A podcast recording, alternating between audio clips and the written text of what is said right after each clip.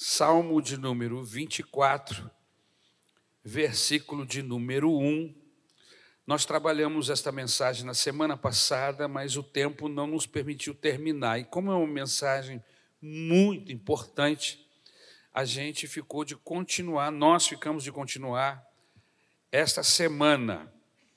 Então eu quero pegar o fio da meada para que os irmãos possam entender, até porque é possível que nós tenhamos aqui um grupo de irmãos que não estavam aqui semana passada. Então, e há um grupo que estavam. Então, eu quero puxar o fio da meada para poder todo mundo entender e a gente concluir essa mensagem hoje no nome de Jesus. O Salmo de número 24, versículo 1, ele trabalha uma doutrina muito séria, uma doutrina muito importante dentro da Bíblia Sagrada, que é a doutrina da mordomia cristã. Amém?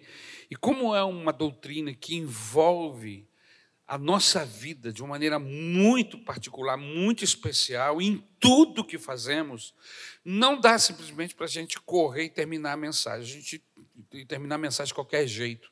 A gente precisa terminar bem. Por quê? Porque é uma doutrina bíblica. Amém? É uma coluna do Evangelho. Então a gente precisa trabalhar isto no nome do Senhor Jesus. Então o tema da mensagem, todos já conhecem, a doutrina da mordomia. O salmo é o salmo de número 24, o versículo de número 1.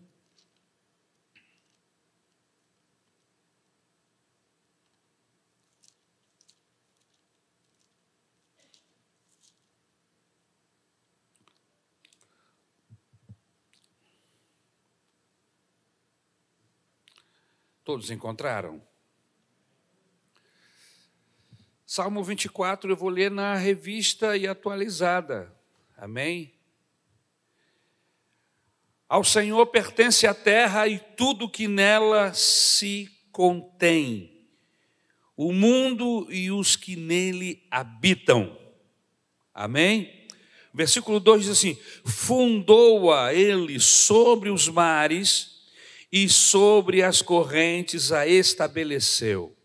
Versículo 1 e o versículo de número 2. Amém?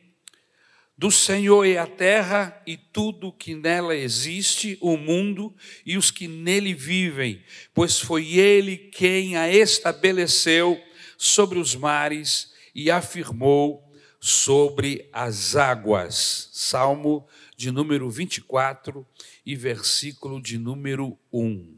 Amém?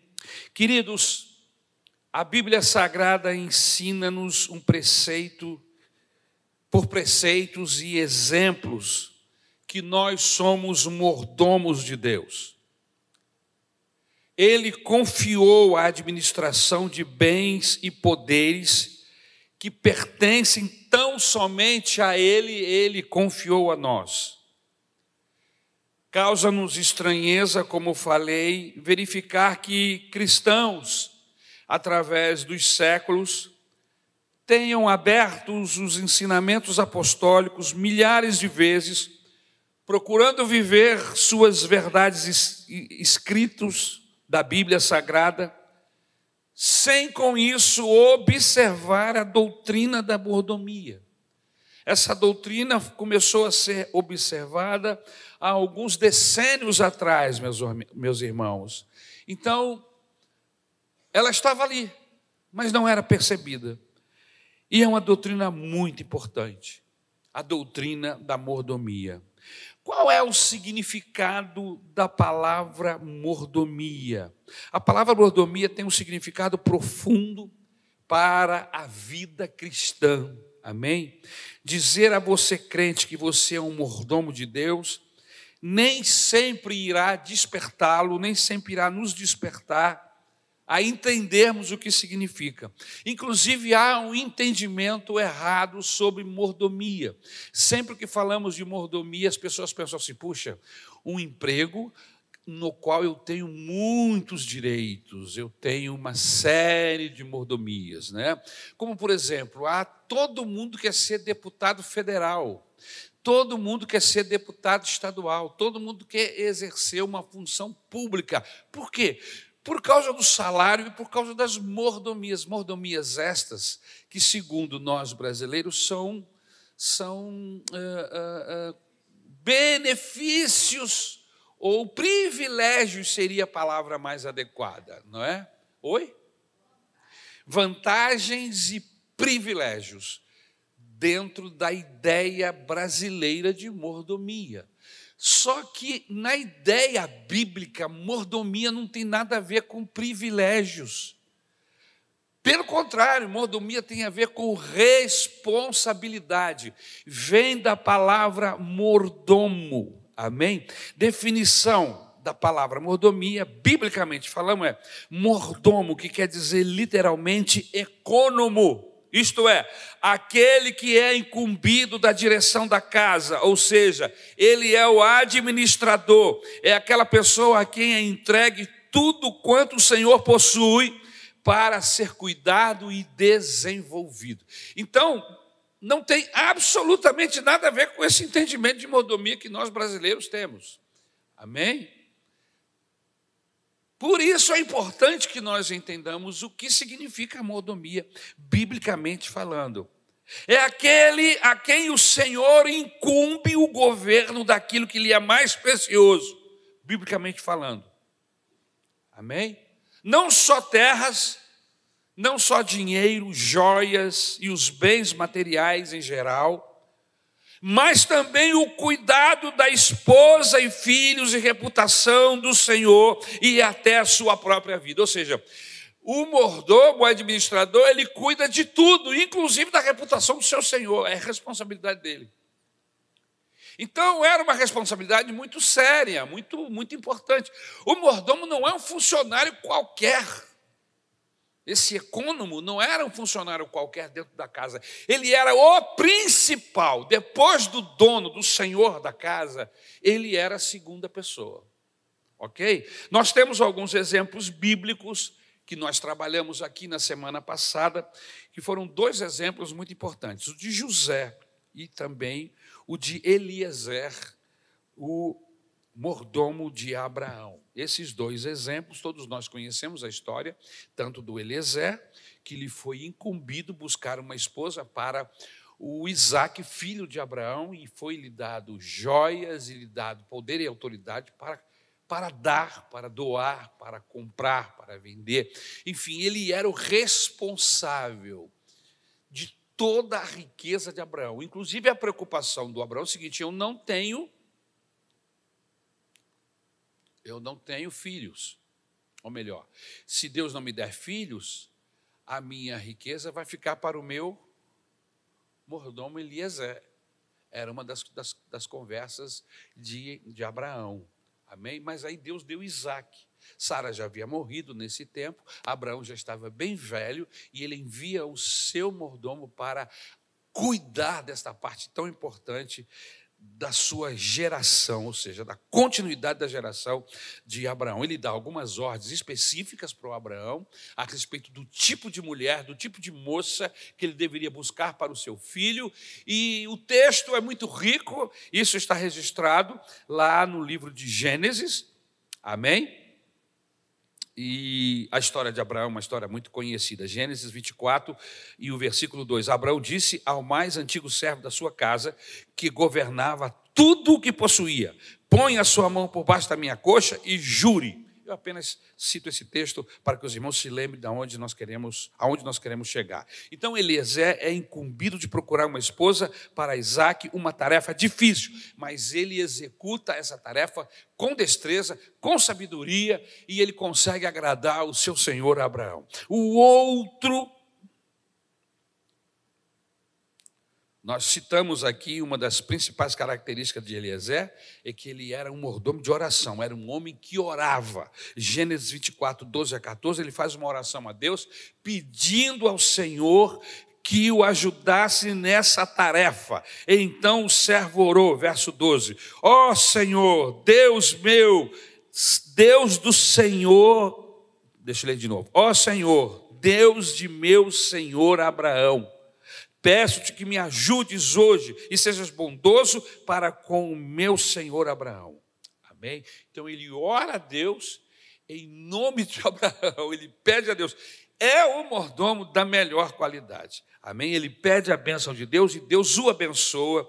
O outro exemplo que nós temos é o exemplo de José, está em Gênesis 39, de 4 a 6, quando José achou favor diante dos olhos do seu dono. Ele foi vendido como escravo para um homem chamado Potifar. E depois de um tempo na casa de Potifar, Potifar descobriu que ele era um jovem com capacidade, com entendimento e o colocou como mordomo da sua casa, o econômico. Ele tomava conta de tudo. Veja o texto 39, Gênesis 39, de 4 a 6. Assim José achou favor diante dos olhos do seu dono e o servia. E ele pôs José como mordomo de sua casa e lhe passou às mãos tudo o que tinha. E desde que Potifar o fez mordomo de sua casa e encarregado de tudo que tinha, o Senhor abençoou a casa do egípcio por causa de José. A bênção do Senhor estava sobre tudo o que tinha, tanto em casa como no campo. Potifar confiou tudo o que tinha às mãos de José, de maneira que não se preocupava com nada, a não ser com o pão que comia. José tinha um belo porte e boa aparência. Mas então veja a responsabilidade de José como mordomo na casa de Potifar. Qualidade desse mordomo? Se ele era um homem de oração, José era uma pessoa de confiança, homem sério, honesto. Amém? um dos poucos homens na Bíblia Sagrada que a gente não pode dizer que é bandido, que tinha um passado de bandido. Não, o passado do cara era excelente. O outro é Daniel. Eu vou chamar Daniel de bandido? Nunca. Não é verdade? José, absolutamente, são tipos de Jesus. Tinha uma excelência, uma, uma, uma capacidade acima do normal. Por isso se tornaram tipos de Jesus, sombras de Jesus. Amém? Pessoas que no Antigo Testamento personificava a pessoa de Jesus. Eram parecidos com Jesus naquilo que ele iria fazer quando nascesse. Olha que fantástico. Amém? E a gente que conhece Jesus por causa do Evangelho, a gente olha para trás e nós vemos algumas pessoas no Antigo Testamento que são sombras, que são tipos da pessoa de Jesus. Então, José era essa pessoa de confiança, assim como Eliezer. Outra coisa importante que nós falamos na semana passada é que essa mordomia aparece Deus. Deus é o grande Senhor, é o dono de todas as coisas, e Ele confiou a nós, seus servos, a responsabilidade de cuidarmos, de administrarmos uma série de coisas que pertencem a Deus. O salmista, no Salmo de número 24, versículo 1, diz que tudo é do Senhor, tudo pertence a Ele, do Senhor é os céus e a terra e tudo que nelas contém, inclusive nós mesmos pertencemos ao Senhor. E Ele nos colocou como responsáveis, como administradores de tudo que nós vemos nos céus, na terra no mar, debaixo da terra. E aí eu comecei a trabalhar na semana passada, é, mostrando justamente é, esse universo que pertence a Deus, como diz o Salmo 24, versículo 1 e 2, como diz 1 Crônicas 29, 13. Agora, o nosso Deus, graça te damos e louvamos o teu glorioso nome, porque quem sou eu e quem é o meu povo para que pudéssemos dar voluntariamente estas coisas? Porque tudo que vem de ti, e nós, tudo vem de ti, e nós só damos o que vem das tuas mãos. Isso aqui é uma oração de Daniel, 1 Crônicas 29, é, ofertando, ele havia pedido o povo para ofertar, para uh, uh, construírem né, o, o tabernáculo e a casa do Senhor, e eles contribuíram, e o, e o Davi era um homem riquíssimo, e ele contribuiu, foi o que mais doou, e aí ele diz aqui: tudo que nós temos vem de ti, nós só estamos devolvendo. Então ele está falando aqui da mordomia, ele está entendendo que apesar dele estar, dele possuir muito dinheiro, muita, muito ouro, muita prata, muito gado, muita ovelha, ele reconhecia a mordomia, ele sabia que tudo era de Deus e que ele apenas estava devolvendo para o Senhor aquilo que já pertencia ao Senhor. Amém? No Salmo 50, versículo 10 e 12, nos fala outra vez: Pois são meus todos os animais do bosque e o gado aos milhares e sobre as montanhas, conheço todas as aves dos montes, são meus todos os animais que vivem no campo. Se eu tivesse fome, não teria necessidade de dizê-lo a você, pois meu é o mundo e a sua plenitude. Isso é o Salmo de número 50, Deus falando. Amém? É meu, é meu e é meu, e eu dou a quem eu quero, e pronto. Dorme com esse barulho. Amém? Então, nós gastamos tempo lendo muitos textos falando sobre essa soberania esse domínio que o Senhor tem sobre todas as coisas que existem nesse planeta. Mas não é só nesse planeta, não. A Bíblia Sagrada diz que as estrelas pertencem a Ele, e Ele conhece uma a uma e deu nome a todas elas. Irmãos, eu olho para o céu, só com uma olhada, os meus olhos não conseguem contar. São milhares de, estrelas que eu consigo contemplar com uma olhada que eu abro uh, uh, olhando para o céu. Você imagina, Deus conhece cada uma delas e deu um nome a cada uma, é isso que diz a Bíblia, é dele, pertence a ele. Amém? Então nós gastamos tempo, gastamos muito tempo, gastamos, lemos muitos textos mostrando é, é, que o Senhor é o dono, é o proprietário de todas as coisas, porque assim a Bíblia o diz. E aí falamos também que o homem pertence a Deus. O homem pertence a Deus por direito de criação, Gênesis 1, 27, assim Deus criou o ser humano em sua imagem, a imagem de Deus o criou, homem e mulher os criou. Gênesis 2, 7, então o Senhor Deus formou o homem do pó da terra e lhe soprou nas narinas o fôlego de vida e o homem se tornou um ser vivente. Isaías 42, 5, assim diz o Senhor, que criou os céus e os estendeu, que formou a terra e tudo o que ela produz, que dá fôlego de vida ao povo que nele está e o espírito aos que andam nela. Ou seja, é dele. Amém? Isaías 41, 43, 1 a 7. Gastamos muito tempo lendo textos bíblicos dizendo que nós, homens, pertencemos a Ele. Mas o homem também pertence a Deus por direito de preservação, não apenas por direito de, de criação.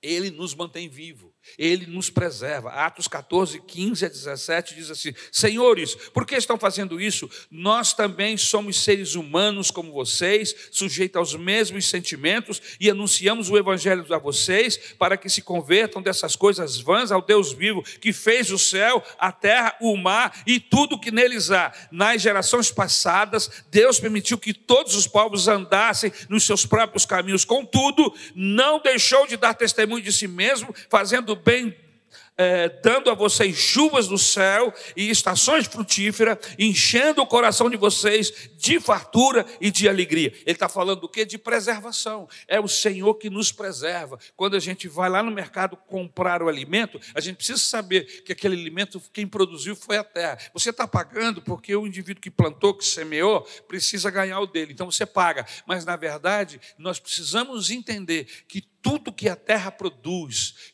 seja, seja do fruto, ou seja qualquer outra coisa, os minerais, tudo é do Senhor, é dele. A Bíblia tem fartos textos bíblicos nos informando que tudo pertence a Ele. Colossenses 1,17. Ele é antes de todas as coisas, nele tudo subsiste. 1 Reis 1,5. Que são guardados pelo poder de Deus mediante a fé para a salvação preparada para ser revelada no último tempo. Então, o homem pertence a Deus por direito de preservação. Ele criou, ele preserva e ele redime. O homem pertence a Deus por direito de redenção, porque foi ele que criou o meio de nos redimir, já que todos nós estávamos perdidos. O, a Bíblia Sagrada diz que o salário do pecado é a morte, mas o dom gratuito de Deus é a vida eterna. A Bíblia nos informa diz que todos pecaram e destituídos estão, afastados estão da glória do Senhor. Por causa dessa destituição, por causa desse distanciamento de Deus, Ele mesmo providenciou o caminho para que nós pudéssemos retornar a Ele. Então, por direito de redenção, de salvação, nós pertencemos a Deus três vezes: por criação, por preservação e por redenção. Ele nos redimiu, aleluia. Será que vocês não sabem, diz Paulo aos Coríntios, capítulo 6, 19 e 20? Não sabem que o corpo de vocês é santuário do Espírito Santo que está em vocês, e que vocês receberam de Deus, e que vocês não pertencem a vocês mesmos, porque vocês foram comprados por preço. Agora, pois, glorifiquem a Deus no corpo de vocês. Somos dele. Amém? E eu fico feliz da vida em saber que eu pertenço ao Senhor. Amém? Aleluia. E finalmente chegamos no ponto em que nós paramos na semana passada. Depois de saber de tudo isso que nós acabamos de falar, que nós falamos na semana passada, qual é o valor da doutrina para a nossa vida cristã? O que que eu posso trazer para a minha vida como aplicação depois de saber do princípio da mordomia, dessa doutrina da mordomia, que Deus é o Senhor e dono e proprietário de todas as coisas nesse planeta e nesse universo. Amém? Que não é pequeno, é enorme. O que, que eu posso trazer de aprendizado para a minha vida? Primeiro, não haverá mais, uma vez que eu sei que Deus é o dono de todas as coisas, que inclusive eu pertenço a Ele que a terra, os minerais, os seres vivos que habitam nos mares, os seres vivos que habitam nos ares, os seres vivos que habitam em cima da terra, tudo pertence a Ele. O ar que nós respiramos, a preservação, o fato de nós estarmos vivos, Estamos de pé, estamos respirando, os nossos órgãos estão trabalhando e funcionando. Foi Ele que colocou essa máquina fantástica para trabalhar, é tudo dele. E Ele nos preserva, irmãos. Eu levanto de manhã, meu coração está batendo, eu digo, meu Deus, eu estou vivo, eu não morri essa noite. Você sabia que há uma quantidade enorme de pessoas que morrem de noite? Se deitam e não acordam no dia seguinte? O índice é tremendo de gente, de pessoas que, que morrem. Eu levanto de manhã, irmãos, eu abro o olho e falo assim: eu vejo a Isabel do meu lado, ela está aqui, eu estou vivo ainda. Porque se o dia que eu abrir os meus olhos eu não ver Isabel, irmão, eu espero abrir no céu. A minha esperança é abrir e já ser impactado pela luz pela claridade e por uma graça, por um gozo, irmãos. Aleluia. Eu não sei se você já teve a oportunidade, mas eu, eu sonhei, não faz muito tempo, eu sonhei com Jesus. Aleluia. Eu não vi Jesus, eu, só sonhei que havia uma presença de Jesus aonde eu estava. Irmãos, a sensação gostosa de paz, de segurança. Eu acordei de madrugada feliz da vida, parecia que eu tinha visto o passarinho verde, e tinha visto mesmo. Eu senti a presença gostosa e maravilhosa, e eu dormi, falei assim: não quero perder essa presença. E eu ainda levantei de manhã, eu comentei com a minha esposa Isabel, eu, eu tive um sonho que eu estava perto de Deus, que sensação maravilhosa! Eu não queria mais sair de lá, aleluia Aleluia! Oh, bendito seja o nome do Senhor. Aleluia. Como é que eu trago isso para a minha vida, para o meu entendimento, para a minha prática?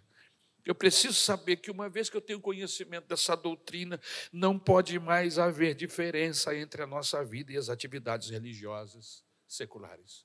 Não tem diferença. Tudo que eu fizer seja dentro do campo da religião, dentro da igreja ou fora dela, eu preciso do entendimento que eu estou fazendo para o Senhor, que eu estou cuidando para o Senhor. Não importa o que eu esteja fazendo.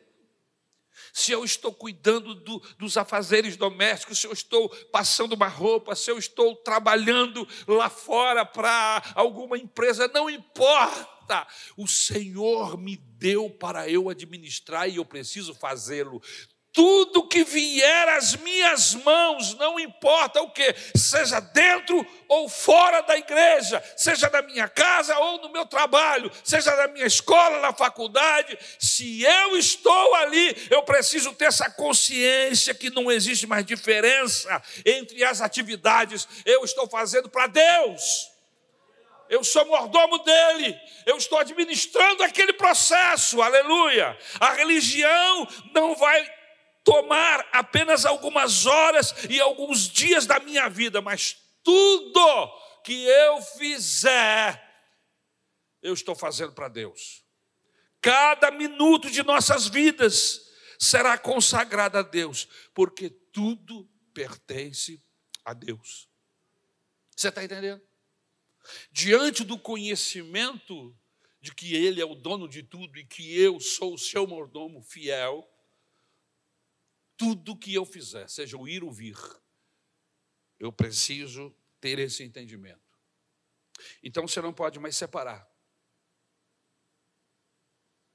Ah, estava na igreja é uma coisa, agora estou aqui fora é outra coisa. Não. Qualquer atividade que você exercer, mesmo que a sua mãe tenha mandado você fazer. Meu filho, vai lá e arruma a cama que você dormiu. Pelo menos isso, faz isso, em nome de Jesus. Vai lá. E não só faça a cama, aproveite e varre o quarto, ou passa o aspirador. Você não está fazendo para sua mãe, você está fazendo para Deus. Você entendeu? Minha filha, vai lá e lava aquela louça. Vai lá e lava aquela louça. Você não está fazendo só para sua mãe, você está fazendo para Deus. Minha filha, o meu filho vai estudar, vai estudar. Você está estudando para Deus. Tudo está ligado vai lá e, e, e, faz a instalação daquele ar-condicionado da melhor maneira possível. Mas você tem que fazer da melhor maneira possível. Porque você está fazendo para Deus. Com certo varal, disse a Isabel, é para mim consertar, meu amor? Não. Amor. De repente ela está mandando um recado, né, irmão? Eu preciso, eu preciso, eu preciso estar atento. Mas não tem varal caindo lá em casa, não. Eu pelo menos não vi nenhum. É. Lava o banheiro meu irmão, não tem mais diferença. Tudo, tudo que chegar às minhas mãos não tem mais diferença. No nosso trabalho deixará de ser uma coisa mecânica e material para ser algo bafejado da graça de Deus. Você já imaginou se nós começarmos hoje com esse entendimento eu vou ter mulher domingo aqui falando em língua estranha de graça, vai entrar falando em língua estranha. Maridos sendo tocados por Deus pelo comportamento de seus filhos, de suas esposas, esposas sendo tocadas por Deus. Por quê? Porque o marido se conscientizou que tudo que ele faz, ele faz para Deus, porque Deus, ele está administrando. Ele é o mordomo de Deus sobre todas as coisas que vieram às suas mãos.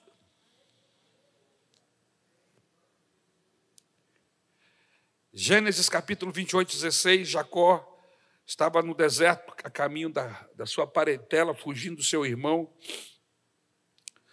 E aí no versículo 16 diz assim: Quando Jacó despertou do sono, disse: Na verdade, o Senhor está neste lugar e eu não sabia. Que lugar é esse, pastor? Era uma igreja? Era o tabernáculo? Que lugar? Era o deserto, ele estava no caminho. Jacó não sabia que Deus está em todos os lugares, porque tudo é dele. Tudo. Ele falou assim: eu não sabia que Deus estava, porque ele pensava que Deus só se manifestava em lugares específicos. Deus está em todo lugar. Aonde tiver um homem, Deus ali estará. E se esse homem for lavado e remido pelo sangue de Jesus, aí você tem a certeza porque Jesus prometeu estar conosco todos os dias, até.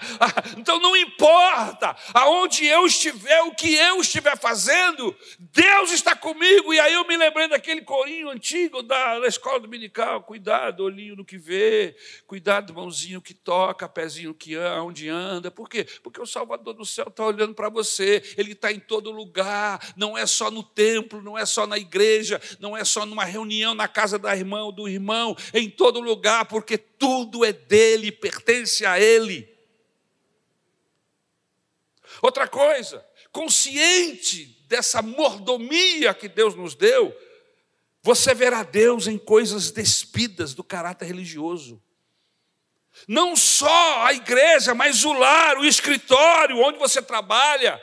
Você vai ver Deus em tudo. Sua vida vai ter outro sentido, irmãos.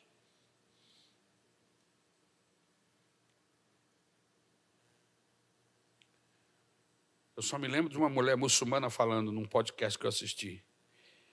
O cara perguntou para ela: por que vocês têm que orar cinco vezes? Não é muito, não? Ou seja, de duas em duas horas. E como é que vocês fazem para não, não errar, não pecar? E a mulher falou assim: se eu sei que eu vou estar na presença de Deus daqui a duas horas, eu preciso tomar cuidado. Ninguém que sabe que vai estar diante da presença de Deus daqui a duas horas arruma pecado para fazer, vai procurar se limpar, se proteger. Eu vi isso de uma muçulmana. Queria ter ouvido isso de um cristão.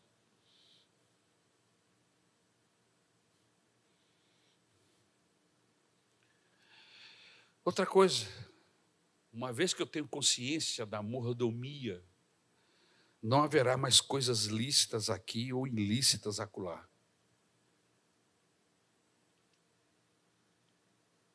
Deixa eu dar um exemplo bíblico. Êxodo capítulo 3, versículo de 1 a 5. O texto diz assim: Moisés apacentava o rebanho de Jetro, seu sogro, sacerdote Midian, e levando, o rebanho para o lado oeste do deserto, chegou a Horebe, o monte de Deus.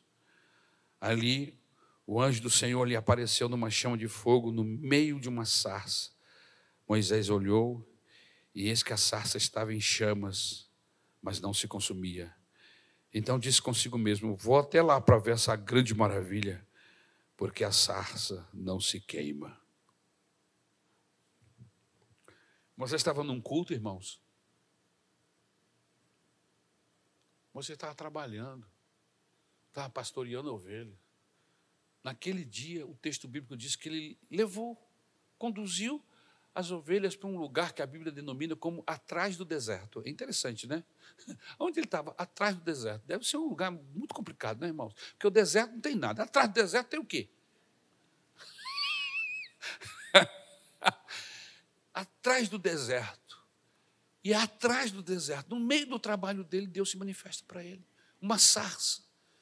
E aquilo chamou a atenção dele, porque sarça queimar no deserto é comum, por causa do calor. Mas o que chama a atenção dele não é a sassa queimando, é que ela não se consumia, o fogo não apagava nunca. Ele falou assim: Ué, já tem meia hora que aquela sassa pega fogo, ela não é tão grande, já era para ter só cinza. Não, tem alguma coisa ali, isso é uma maravilha, eu vou chegar lá para ver. E quando ele chega perto, era Deus. Tira a sandália, tira a sandália, Moisés, porque esse lugar aqui é santo, Deus está aqui. Imagine no meio do seu dia, no meio do seu trabalho, Deus se manifesta para você, porque com a consciência de mordomia, as manifestações de Deus não estão limitadas a templos, não estão limitadas a momentos da nossa vida. Qualquer hora é hora de Deus se manifestar, aleluia. Agora eu preciso ter essa consciência. Eu preciso ter essa consciência. Então Deus só vai operar domingo? Ou Deus só vai operar no culto da sexta-feira, no culto da quinta ou da terça da irmã Maria Chiquinha? Não. Gente que tem consciência da mordomia de Deus, qualquer hora. Esteja no deserto. Eu me lembro do Abraão lá no deserto, daqui a pouquinho chega três cidadãos e ele não sabia. O texto bíblico, sem saber, ele recebeu anjos. E ele recebeu tão bem, com, com, com gentileza, com educação, com, com, com capacidade de, de, de hospedagem, lhes ofereceu pão, preparou um, um, um, jantar, acho que era um jantar, né? Maravilhoso, que maravilha! Ele não conhecia aqueles homens, eram anjos. Você não quer isso para você, não, irmão? Ser visitado por Deus lá na sua casa um dia desse? Você sem querer, alguém pedir um copo d'água para você que está lá molhando as suas plantas lá, e de repente você vai lá pegar água, e quando você vai entregar água, é um anjo do Senhor que trouxe uma palavra de Deus para você? Irmãos, eu creio nisso, irmãos. Eu creio nisso. Isso é evangelho, isso é Bíblia. O problema é que a gente acha que a nossa relação com Deus está ligada a momentos, a processos na nossa vida. Deus quer ser presente todo dia, toda hora, assim como o maná no deserto, o pão nosso de cada dia nos dá hoje. Todo dia, ação de Deus para nos sustentar, para nos preservar, para nos curar, para estar conosco. Agora eu preciso ter essa consciência. Não é só de lá para cá, é daqui para lá. Saber que Ele é o Senhor e que eu sou o servo. E que eu sou o mordomo e Ele confiou a mim responsabilidades administrativas. Cuidando da minha esposa, cuidando do marido, cuidando dos filhos, cuidando do lar, cuidando do carro, tudo, tudo, tudo, tudo, sem diminuir nada tudo foi o Senhor que deu. E eu preciso cuidar da melhor maneira possível. E saber que é dele. Porque se ele deu, ele também pode tirar. Porque é dele. Que consciência de mordomia tinha o Jó? Que depois de perder tudo, ele falou: Nu, saí do ventre da minha mãe e nu vou voltar para lá. Foi Deus que deu, foi Deus que tirou. Que consciência fantástica desse homem. E guardou o seu luto. Guardou o seu luto, foi Deus que deu. Você sabe que Deus se agrada desse, desse pensamento, é bíblico, de saber que somos cuidadores uns dos outros, que Deus nos deu responsabilidades. E é justamente o outro ponto conscientes de que somos mordomos, haverá um senso de responsabilidade para tudo que fizermos, aonde colocar as nossas mãos. E não haverá um senso de independência. 1 Pedro capítulo 4, versículo 10 diz assim: Sirvam uns aos outros, cada um conforme o dom que recebeu, como encarregados de administrar bem a multiforme graça de Deus. Que texto lindo, grife esse texto. 1 Pedro, capítulo 4, versículo 10. Sirvam uns aos outros, cada um conforme o dom que recebeu, como encarregados de administrar bem a multiforme graça de Deus. Servos. E não foi exatamente isso que o Senhor Jesus fez. E a gente entra na última parte do nosso estudo, que é o, o supremo exemplo do Senhor Jesus Cristo. Jesus foi o maior exemplo de mordomo que alguém pode conhecer na Bíblia Sagrada. É o melhor e o maior de todos. Ele está acima do José, está acima do Daniel e está acima de qualquer outro que, que apareça dentro desse, desse propósito. Jesus é o nosso mestre por excelência quanto à vida cristã. 1 Pedro capítulo 2, versículo 21, porquanto para isto mesmo foste chamados, pois que também Cristo sofreu em vosso lugar, deixando-vos exemplo para seguirdes os seus passos. Como mordomos do Senhor que somos, precisamos fazer o que o nosso mestre fez e nos ensinou. Ele deixou-nos um grande exemplo de mordomia, sujeitando-se aos propósitos do Pai para a sua vida terrena. Mordomia não é uma ação de Deus em nosso favor apenas. Mordomia também, principalmente, é uma sujeição aos propósitos do Pai para a minha vida terrena. Por isso eu preciso saber para onde a minha vida está indo, para saber se a minha vida está de acordo com o Pai eterno. O que é que Deus pensou para mim aqui nesta terra? Sou eu que decido, sou eu que, que, que, vou fazer o que eu quiser da minha vida e, e, falar, e agir, e ir e vir, comprar e vender da forma que eu quiser, sem nenhum tipo de prestação de conta. Ora, se eu ajo assim, eu não sou o mordomo. Agora, se eu sou mordomo, eu acho diferente. Porque o mordomo é servo, ele não faz o que ele quer com aquilo que é do seu senhor, mas ele só faz aquilo que o seu senhor lhe manda, ou seja, ele é sujeito ao seu Senhor. Então o texto diz que ele deixou-nos um grande exemplo de mordomia, sujeitando-se aos propósitos do Pai para a sua vida eterna, vida terrena, conforme está escrito na carta aos Filipenses, capítulo 2, versículos de 6 a 8. Sendo ele Deus, despiu-se da sua capacidade, deixou a sua condição de Deus, tornou-se homem e serviu ao Senhor como homem, e o texto diz que ele serviu até a morte e morte de cruz. Jesus soube administrar seu tempo. Respondeu Jesus: Que temos nós em comum, mulher? A minha hora ainda não chegou. João capítulo 2, versículo 4. Ele está falando com a sua mãe. Ele está num casamento. E a mãe percebeu a falta do vinho, correu a Jesus. Jesus, o vinho está acabando, faz alguma coisa. Disse, calma, calma, calma. Ele não falou calma, mamãe, ele falou mulher. Dá um tempo. Eu sei, na minha hora eu vou agir.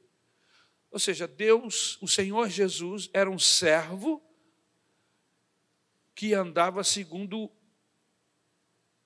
o cronômetro de Deus. O, segundo o tempo de Deus. Não era segundo o seu relógio, o seu cronômetro. Ele andava segundo o tempo de Deus. Nós que somos imitadores de Jesus, precisamos também andar e agir segundo o tempo de Deus e esperarmos as ações de Deus no tempo de Deus e não no nosso tempo, porque no nosso tempo é tudo para agora, é tudo para já.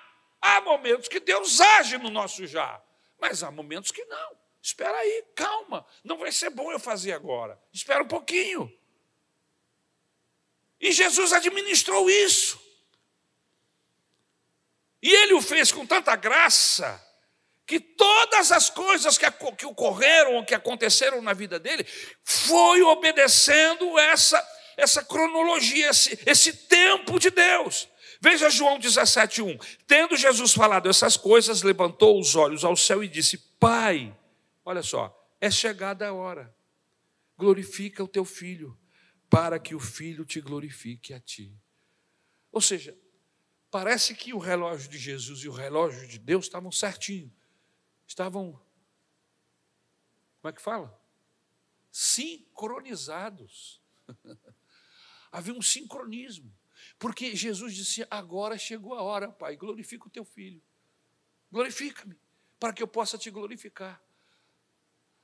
Aí a pergunta que me veio foi a seguinte: Ari, o seu relógio está sincronizado com o relógio de Deus?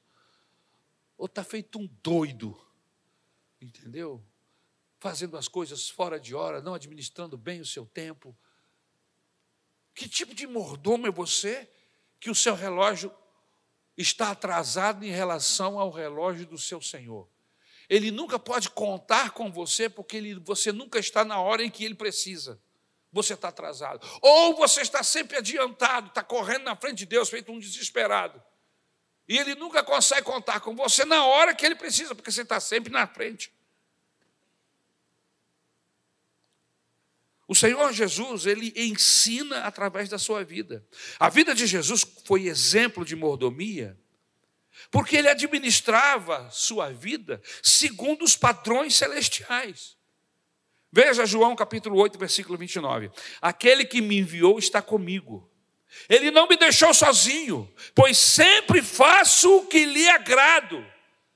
É o mordomo fiel, cujo Senhor, Deus do céu, pode contar com ele, porque sabe que ele não vai colocar o pé fora daquilo que, do combinado, daquilo que foi ajeitado.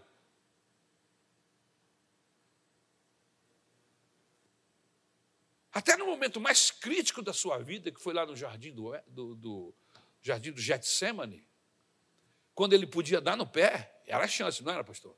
Agora é a chance. Eis que chegou o momento. Canela para quem te quero. Vou correr. Ele sabia.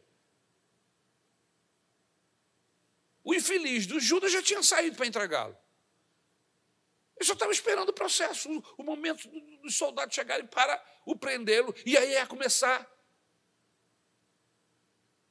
a martirizá-lo, a feri-lo, a magoá-lo, fisicamente falando, moralmente falando e espiritualmente falando. O sofrimento começaria.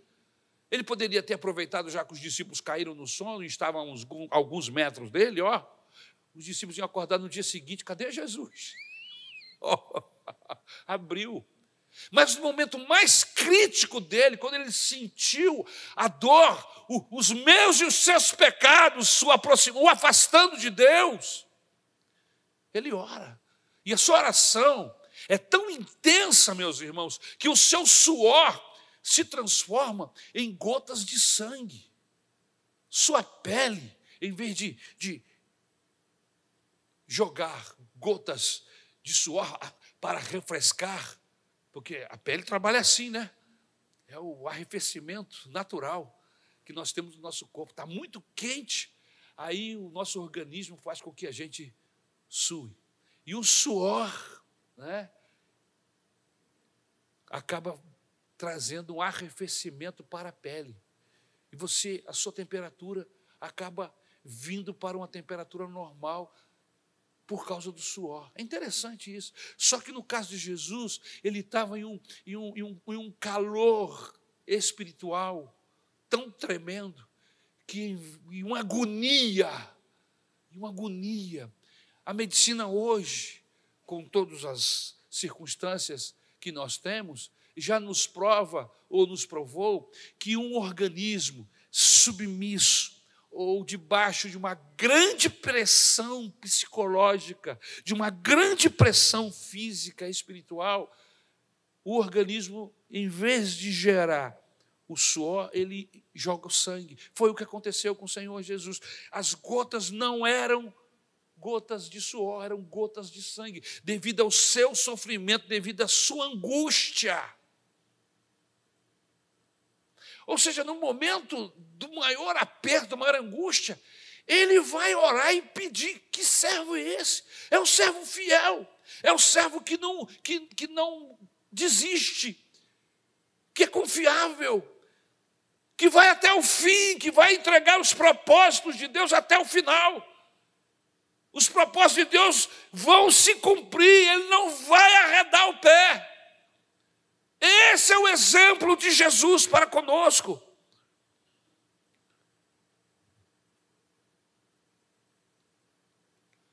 Ou seja, tudo que o Senhor Jesus fez era instrução divina, tudo.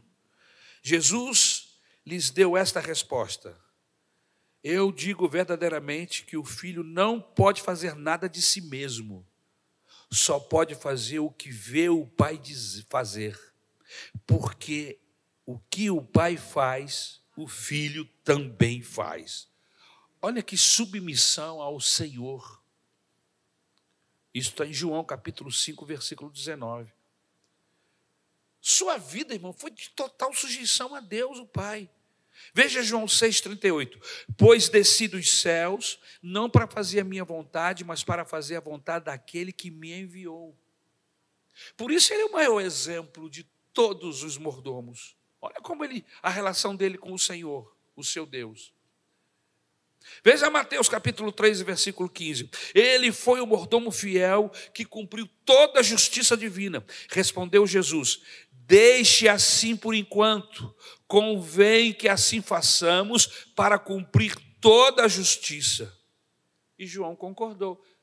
Do que ele está falando? Jesus estava para ser batizado pelo João Batista. E o João Batista se nega a batizá-lo. Como eu vou batizar? Tu é o cordeiro, tu é o... Eu, que não sou digno de desatar as, as, as, a, a, a, os cadastros das tuas alparcas, eu, eu não sou digno. Como é que eu vou te batizar?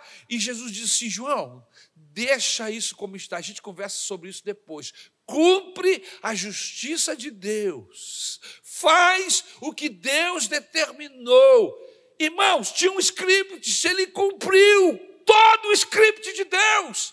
Por isso ele é o mordomo fiel, ele é o exemplo para nós. Precisamos lembrar que o mordomo nos tempos bíblicos era, em geral, um escravo pessoal, como José na casa de Potifar. O mordomo exercia as funções de administrador dos bens do seu senhor, recebia muitos benefícios, porém, tudo quanto era e possuía pertencia ao seu senhor. Realizava todos os negócios em nome do seu senhor, e como bom mordomo, consagrava a tarefa de promover os negócios do seu senhor, buscava a honra do seu senhor e não a sua, e tudo quanto ganhava era ainda do seu senhor.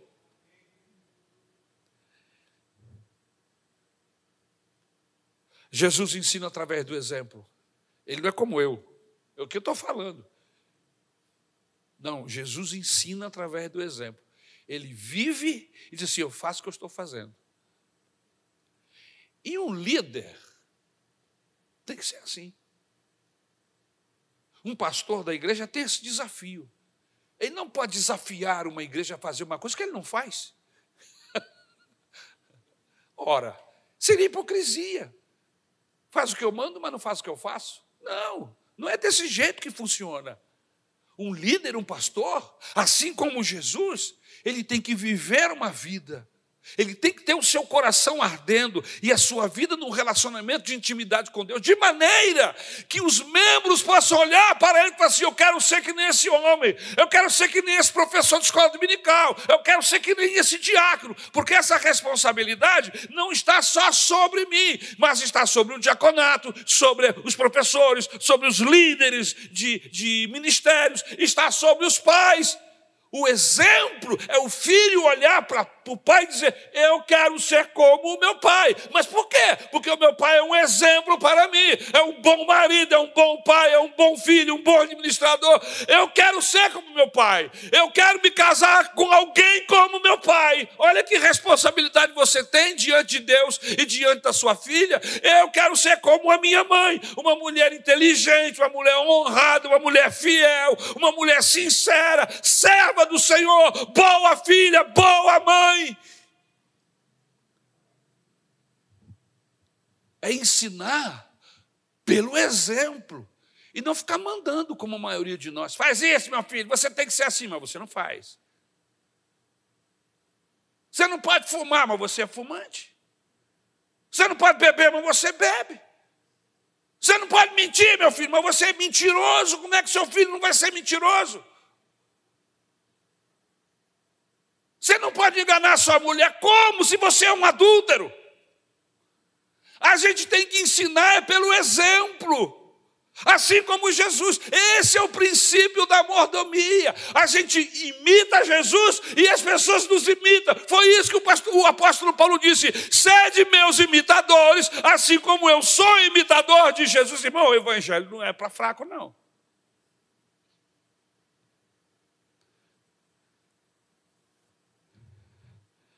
É brabo. Evangelho é desafio. Eu olho para o Evangelho e falo, Jesus, eu não consigo. Aí o Espírito Santo fala, mas eu te ajudo. O Espírito Santo fala no meu coração, mas eu te ajudo, Ari. Eu fiquei aqui, eu não fui, eu fiquei aqui justamente para isso, para te ajudar, para te capacitar, para você conseguir, Ari, e você vai conseguir, eu te ajudo. É por isso que eu estou aqui, meus irmãos, porque quando eu olho para frente, aleluia, eu vejo o Espírito Santo, o Senhor Jesus, a Sua palavra, falando ao meu coração, e por isso que eu não desisto, mesmo quando eu tropeço e caio, eu me levanto e me ponho de pé, porque é o Senhor quem me sustenta, aleluia.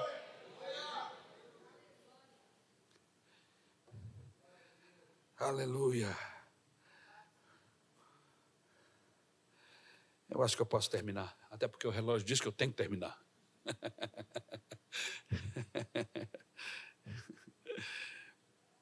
Jesus soube administrar o amor divino em doses especiais para cada situação que se apresentava diante dele. Ele se manifestava com uma dose de amor, uma dose de autoridade, com uma palavra firme, tudo no cronômetro, tudo no script de Deus. E ele diz assim em João 15, 9: Como o Pai me amou, assim eu os amei. Permaneçam no meu amor.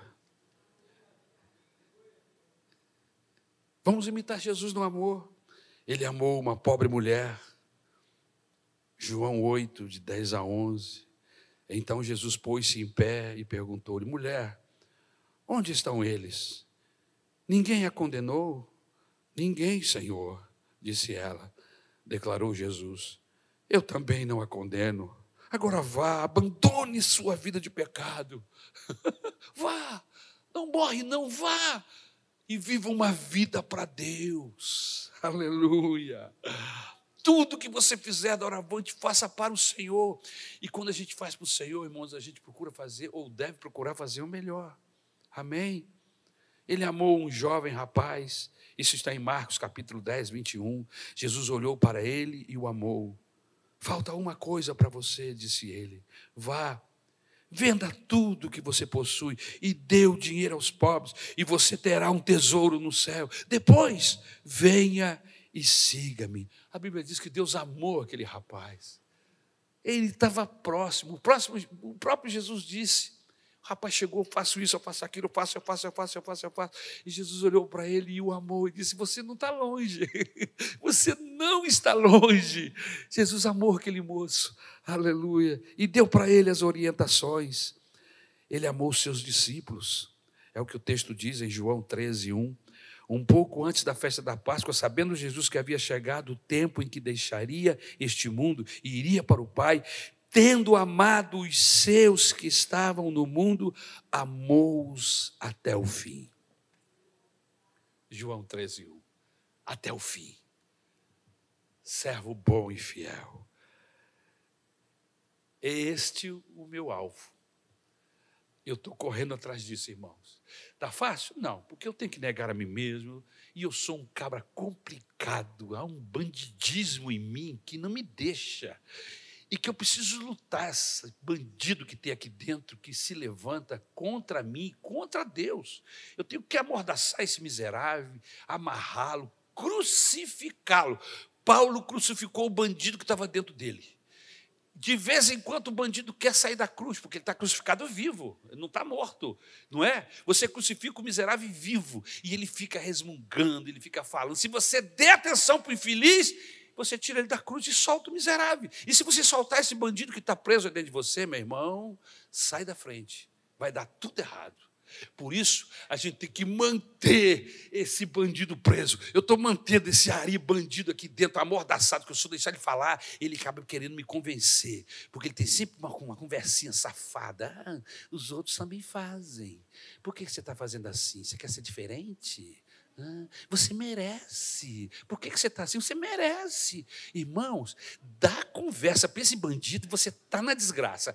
Amordaça o miserável e crucifica ele. Você está entendendo? Como Paulo fez com o seu bandido. Cada um crucifica o seu. Eu o meu e você o seu. E aí a gente vai ter vitória sobre a carne. Aleluia! Amém, meus irmãos? Bendito seja o nome de Jesus. Deus vai nos dar chance de falar sobre esse tema. Em outros momentos, em outras circunstâncias. Mas eu fico feliz que o Senhor esteja falando ao meu coração. Porque uma das coisas principais, irmãos, que eu amo estar aqui, é que Deus fala comigo. Enquanto eu estou falando para você, Deus está falando, você está dentro dessa, você não está fora. Se inclui aí, cabra. Aleluia. Se inclui dentro, né? Porque tem gente que vai assim, me inclui fora, né? É uma brincadeira que a turma faz, né? Não, mas se você está dentro, eu estou dentro, irmãos. A sua luta é a minha luta. E a nossa esperança é que o Espírito Santo de Deus está aqui para nos ajudar. Amém? Vamos olhar para Jesus e vamos segui-lo. Vamos tê-lo como nosso exemplo maior em tudo. Amém? Porque Ele foi o melhor em tudo, por isso Ele é o nosso maior exemplo. Podemos orar? Como é que eu vou fazer essa oração? Pastor Isabel, você vem aqui me ajudar nessa oração, minha querida? Amém? Eu queria que você fizesse uma oração sincera diante de Deus. Falasse desse bandido que está aí dentro. Quem sabe está com a mão solta, só com uma presa. Ou quem sabe está com as duas, só com os pés, as duas mãos soltas na cruz, fazendo o que quer. Ou quem sabe está solto, livre, abandonou a cruz. E está fazendo o que quer com você. Pede a Jesus para manietar o seu eu, para você crucificar o seu eu na cruz do Calvário, que eu chamei de bandido aqui, né, irmão? Mas é mesmo. De forma que você não esteja mais sujeito à vontade do seu eu. Porque a primeira coisa que eu tenho que fazer para me sujeitar a Deus e ser sujeito a Ele sem interferência é manietar o meu eu, é amarrar o meu eu, é não alimentar o meu eu, é matar o meu eu de fome, deixá-lo fraquinho, esquálido. Sabe aquelas, aqueles cabas magro, faminto? É o meu eu, porque eu não alimento a minha carne. Em compensação, o meu espírito está forte Gente que tem o espírito fortalecido é totalmente sujeito a Deus, tem facilidade de se sujeitar a Deus. Por quê? Porque o eu está amarrado e o espírito está livre. Pede a Deus, pede ao Senhor: Senhor, eu quero ser um servo fiel. Como foi José, como foi Eliezer, eu quero tê-lo como meu exemplo maior, Jesus. Me ajuda, Senhor amarrar o meu eu, porque eu quero me submeter totalmente a Ti. Agora, detalhe importante: uma vez sujeito a Deus, não tem demônio no inferno que possa resistir a você, porque é isso que diz a Bíblia: sujeitai-vos, pois, a Deus, resisti ao diabo, e ele fugirá de vós. Sujeitos a Deus, temos resistência ao diabo. Por quê? Porque o diabo usa a nossa carne contra nós mesmos, ele usa os nossos desejos, as nossas vontades contra nós mesmos. Vamos amarrar esse miserável, vamos crucificar esse eu. Amém? É o meu desafio e o seu. Vamos orar. Senhor nosso Deus, nosso bondoso Pai, Senhor, nós ficamos constrangidos, ó Pai, com o seu amor que insiste, Senhor, insiste em nos trazer para o caminho certo. Insiste, Senhor, em nos colocar com os nossos pés firmados na rocha, Pai. Senhor, nós somos peritos, nós somos especialistas em nos justificarmos, ó Senhor. Nós estamos sempre arrumando uma justificação, mas, ó Deus, o Teu Espírito Santo tem tirado as escamas dos nossos olhos e tem colocado patente diante de nós, Senhor, os nossos próprios delitos e pecados. Ah, Senhor, estamos diante de Ti nesta noite.